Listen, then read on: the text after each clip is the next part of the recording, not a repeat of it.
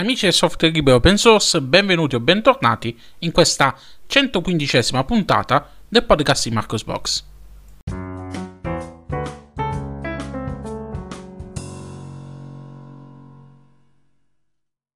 Rieccoci qui in questa nuova puntata del podcast di Marcos Box a commentare le principali notizie dal mondo del software libero e open source eh, delle ultime settimane.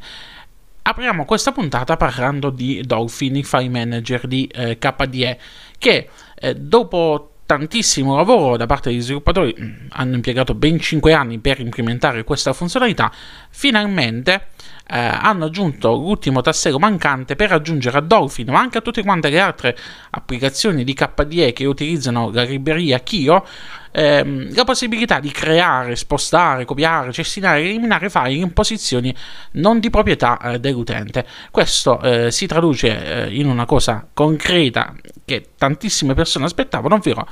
la possibilità in Dolphin di ehm, avere il supporto alle operazioni sui file di root, che è una funzionalità che chiedevano in tanti e fortunatamente adesso gli sviluppatori sono riusciti ad accontentare ehm, tutti quanti quegli utenti che chiedevano tale funzionalità l'hanno fatta alla KDE maniera, quindi hanno predisposto il tutto in modo eh, che questo eh, possa funzionare anche su altre applicazioni, quindi non, eh, non riguarda questa modifica, eh, non riguarda soltanto Dolphin, ma riguarda anche tutte quante le altre applicazioni che fanno parte del, dell'ecosistema di KDE e mm, quando vedremo questa funzionalità, bene, la vedremo eh, fra qualche settimana con il rilascio di eh, KDE Framework 5.90. Che dire, sono contentissimo che l'abbiamo finalmente aggiunta. Era uno dei, eh, dei, motivi per cui molti utenti si lamentavano di, di KDE, si lamentavano di, di Dolphin e, ed era stata anche criticata eh, nel, nel, video eh, di Linux Tech Tips.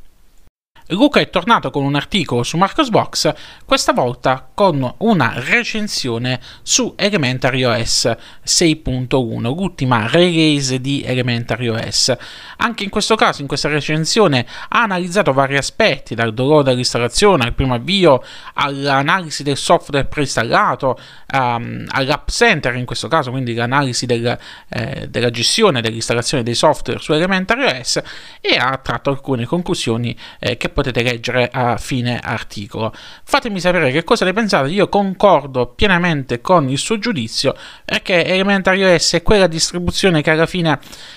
è bella ma non balla, come si dice a Foggia. Abbiamo parlato di Elementary OS e come non parlare dell'altra grande e famosa derivata di Ubuntu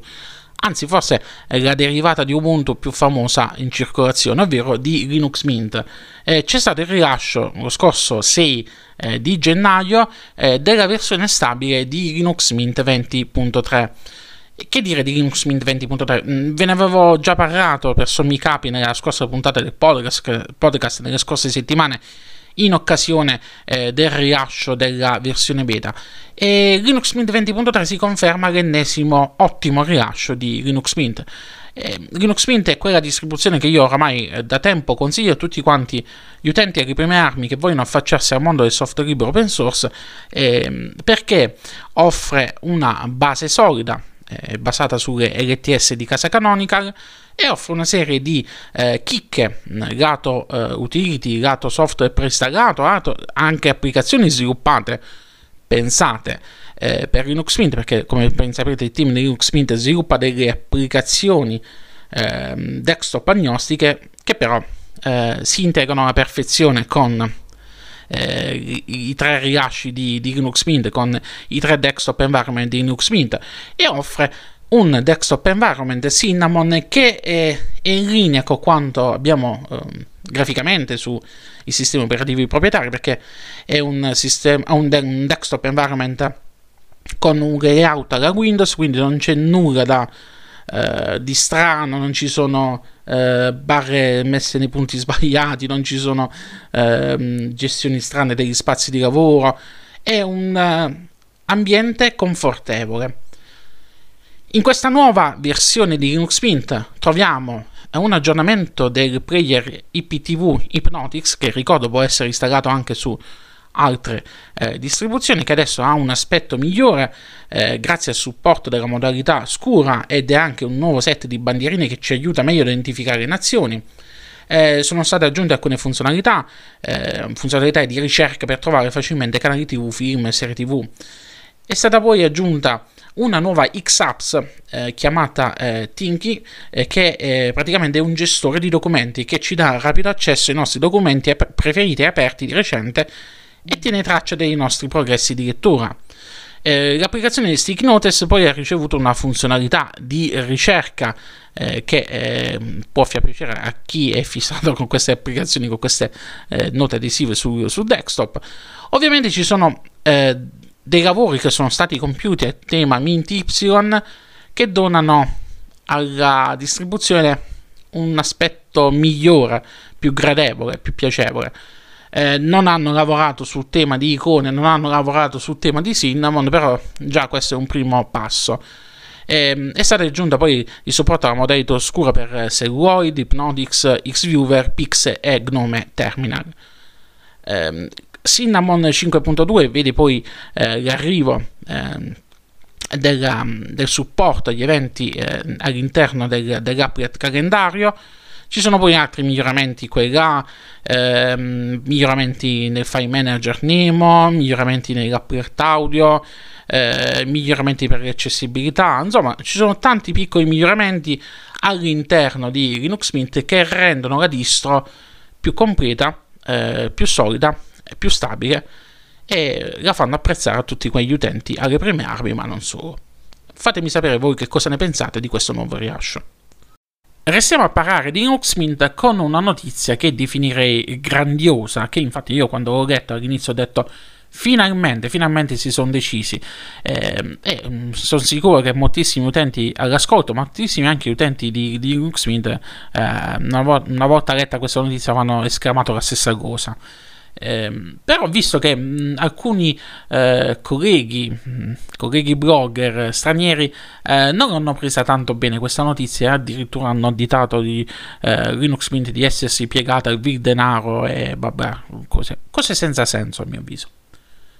Di che cosa sto parlando? Eh, sto parlando della partnership che Linux Mint ha firmato con Mozilla. Eh, come ben saprete, in passato Linux Mint utilizzava eh, una serie di eh, proprie impostazioni predefinite e configurava Uh, Firefox in un modo specifico, eh, andava a modificare eh, la pagina principale, andava a modificare eh,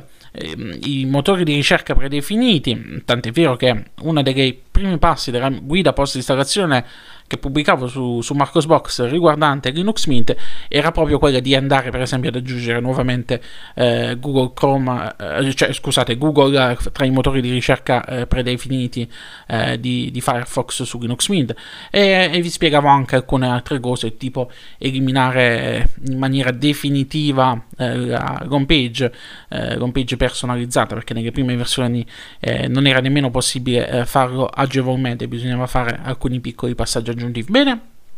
e che cosa è successo? Dicevo, hanno finalmente siglato eh, una partnership con Mozilla. In che cosa consiste? Eh, Firefox continuerà a essere il browser predefinito di Linux Mint, verrà distribuito sotto forma di pacchetto deb, così come accade attualmente quindi non formato Snap come eh, casa canonica. Ovviamente sarebbe stato impossibile su Linux Mint perché come saprete eh, Linux Mint ha deciso di dire no agli Snap. E, ehm, la configurazione e il modo in cui eh, sarà costruito il pacchetto di, di, Firefox renderà la versione di Firefox di Linux Mint eh, quasi identica alla versione distribuita da Mozilla. Quindi eh, potremo finalmente avere una versione eh, pura, eh, semplice e chi più ne ha più ne metta di, eh, di Firefox su Linux Mint. E le modifiche, come vi dicevo, sono principalmente quattro. Eh, la pagina iniziale predefinita non punterà più sul sito di Linux Mint, ma sarà quella predefinita, quella mh, mm, vanilla di, eh, di, di Firefox eh, I motori di ricerca predefiniti non includeranno più i partner di ricerca di Linux Mint che erano Yahoo e DuckDuckGo, ma includeranno eh, i partner di ricerca di Mozilla, quindi Google, Amazon, Big, DuckDuckGo e eBay. la configurazione predefinita eh, passa dalle impostazioni predefinite di Linux Mint alle impostazioni predefinite di Mozilla e eh, Firefox non include più modifiche al codice o patch eh, provenienti da Linux Mint, Mint eh, Debian o Ubuntu. Quindi è di fatto è come se, dessimo, se, se, come se andiamo a scaricare il, il pacchetto di, eh, di, di, Firefox eh, dal sito di Mozilla e eh, lo andiamo a eseguire. per Mozilla l'obiettivo è quello di eh, far funzionare Firefox allo stesso modo su tutte le piattaforme in modo da facilitare la manutenzione e semplificare lo sviluppo, la correzione di bug e quant'altro. E, ehm, per Linux Mint questo cambiamento significa anche un'enorme semplificazione in termini di manutenzione e sviluppo perché ehm, gli sviluppatori di eh, Mint erano soliti creare Firefox da soli andando a prendere il pacchetto di Ubuntu applicando poi tutte quante le modifiche eh, che dicevamo prima e mm, adesso invece prenderanno so, mh, mm, utilizzeranno il codice, il codice puro diciamo così di, eh, di, Firefox e lo andranno a pacchettizzare eh, per Linux Mint. Ovviamente questa è una partnership eh, sia tecnica ma anche commerciale perché ci sarà un ritorno economico eh, per quanto riguarda Mint, perché adesso eh, i motori di ricerca predefiniti è cambiato, quindi c'è una gestione degli introiti. Se la vedono, loro, non ce ne può fredda di meno. Mo. Siamo, eh, siamo franchi. Se volete cambiare eh, il motore di ricerca predefinito perché vi sta antipatico Google, volete utilizzare DuckDuckGo, potete continuare a farlo, potete, eh, potete cambiare nelle impostazioni del nuovo Firefox eh, su, eh, su, eh, su, Linux Mint. Se volete andare a disabilitare quella telemetria di base che c'è su Firefox, potete farlo, basterà andare a modificare nelle impostazioni di Firefox. Quindi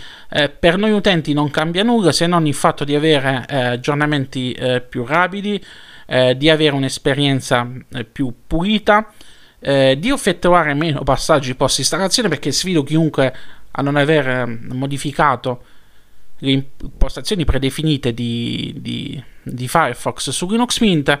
E c'è anche una notizia molto carina che è un effetto collaterale conseguente alla partnership, ovvero che eh, una delle richieste di Mozilla era anche il fatto di ehm, avere, eh, mantenere l'icona di eh, Firefox, quella ufficiale di Firefox, e quindi adesso su Linux Mint eh, Firefox avrà l'icona sua, non avrà più quell'obbrobio dell'icona personalizzata eh, del tema eh, Mint Y, cioè che, so, che, io spero che mm, a quanto prima gli sviluppatori eh, di eh, Linux Mint decidano di far piazza pulita per tu- di tutte quante le icone delle applicazioni di terze parti di mantenere le, appli- le icone delle applicazioni predefinite. Eh, speriamo che lo facciano a breve. Comunque, voi che cosa ne pensate di questo cambiamento eh, all'interno di eh, Linux Mint? Per me è un'ottima notizia, non, non, ci, non ci piove, non ci sono, non c'è nulla da obiettare, anzi, finalmente, finalmente si sono decisi. Concludiamo questa puntata del podcast in Marcos Box continuando a parlare di Mozilla, ma eh, non dal punto di vista del software, bensì delle eh, scelte etiche, mm, tra virgolette, eh, perché parlo così lo capirete fra poco. che cosa è successo? Mozilla mm, tramite Twitter ha pubblicato qualche settimana fa un tweet in- innocente mm, per, molti, per la maggior parte degli utenti, eh, la fondazione Mozilla eh, ha annunciato di eh, accettare pagamenti in criptovaluta, Dogecoin, Bitcoin ed Ethereum eh, tramite BitPay per i servizi e le donazioni di Mozilla. Quindi un, messaggio innocente per lo più per, per, la maggior parte degli utenti, però eh, che mm, ha fatto infuriare tutta quanta quella fanbase di utenti più eh, attenti alla, alle tematiche sociali, economiche e quant'altro che si sono scagliati contro Mozilla e che hanno iniziato a criticare questa scelta. Eh, sapete benissimo, ehm, eh, le criptovalute è uno degli argomenti più discussi degli ultimi anni. Eh, tantissimi eh, asseriscono di poter diventare milionari con le criptovalute, eh, dicono che sono bellissime, che eh, tutte le tecnologie connesse si possono applicare a tantissimi campi, sarà la svolta, sarà il futuro, eh, e chi più ne ha più ne mette. Però ci sono tanti risvolti negativi, sapete bene che il, l'utilizzo di criptovalute fa consumare, il mining di criptovalute fa consumare tantissimi tantissime risorse energetiche, è stato calcolato che il consumo mondiale delle criptovalute eh, il consumo elettrico eh, equivale al consumo annuale della, di un intero Stato, praticamente della Polonia, quindi eh, nel mondo si mina così tanto da consumare quanto consuma la Polonia in, in un anno, quindi eh, è una vera nazione, ecco diciamo così, i consumi di una nazione sono paragonabili ai consumi dell'estrazione eh, di, di, di, criptovalute, al mining, e mh, mm, ci sono problemi eh, geopolitici, la Cina come ben saprete, ha iniziato a vietarli, eh, ci sono le rivolte eh, che sono state fatte in alcuni paesi dove sarà spostata la produzione di criptovalute nel, nell'est Europa, eh, l'avete visto in questi giorni. Ehm, ci sono problematiche ambientali perché eh, appunto c'è un consumo di energia eh, non indifferente. Tutte tematiche che eh, si affiancano poi a Mm, problemi eh, legati alla speculazione che c'è attorno alle criptovalute. Sapete bene che le criptovalute sono anche eh, i forma di pagamento più amati eh, da quegli eh, utenti mm, che eh, eh, sviluppano malware, con, nella fattispecie sviluppano ransomware, quindi è un problema che va affrontato quello delle criptovalute sia dal punto di vista pratico ma anche dal punto di vista etico. E ehm, nella fattispecie, dopo questa decisione da parte di Mozilla, dopo questo annuncio da parte di Mozilla, eh, dicevo, la, la, comunità si è scagliata contro e si è scagliato contro anche eh, Jamie eh, Zawinski. Eh, Jamie Zawinski è eh, un programmatore famoso per essere uno degli sviluppatori originali di Netscape, nonché uno dei fondatori del progetto Mozilla che ha utilizzato parole molto eh, colorite nei confronti di Mozilla per questa eh, sua, eh, per questa sua eh, decisione, ha paragonato anche, ehm, eh, anche ehm, quest- le criptovalute al, allo schema Ponzi, andatevi a leggere su Wikipedia ehm, che, cosa, eh, che cosa è lo schema Ponzi, quindi ha utilizzato parole colorite, ha attaccato apertamente, ha guidato la rivolta, diciamo così, nei confronti di Mozilla e la Mozilla Foundation ha deciso eh, di, eh, di, fare marcia indietro e di ascoltare la comunità e ha deciso di sospendere momentaneamente le donazioni in criptovalute. Eh, inoltre Mozilla ha deciso di aprire una discussione interna volta a discutere sulla possibilità o meno di accettare nuovamente in futuro donazioni in criptovalute e mm, è anche una discussione che verrà fatta su come questa scelta Mm, potrà andare a impattare sugli obiettivi climatici che la fondazione si è posta. Quindi eh, hanno visto che il problema c'è, eh, hanno visto che la fanbase, che l'utenza ha sollevato il problema ed è contraria, molti utenti sono contrari a questa cosa e hanno deciso nel pieno spirito dell'open source di discutere, eh, di rendere tutto questo processo trasparente, di tornare sui suoi passi e di, di, di vedere, di, eh, di, rimettere in discussione tutto. Molto probabilmente passato questo momento iniziale, eh, passato questo polverone iniziale, eh,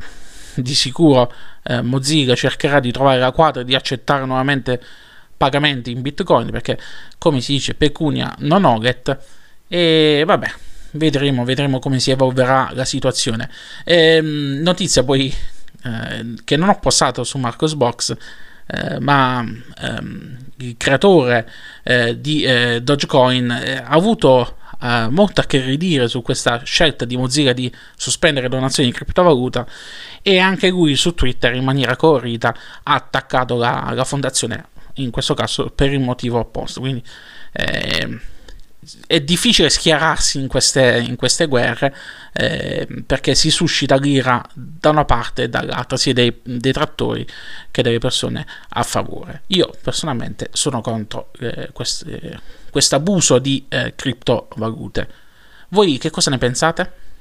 Spero di non avervi annoiato troppo con questo ultimo spezzone dedicato alle criptovalute. Non è il mio argomento, lo so, eh, non, non, tratto di criptovalute, eh, molti di, que- di, voi utenti mi, eh, di sicuro mi rimprovereranno per eh, tante cose dette all'interno di quello spezzone, eh, non capisci un cacchio di criptovalute che pari a fare, e ci avete ragione, non capisco tanto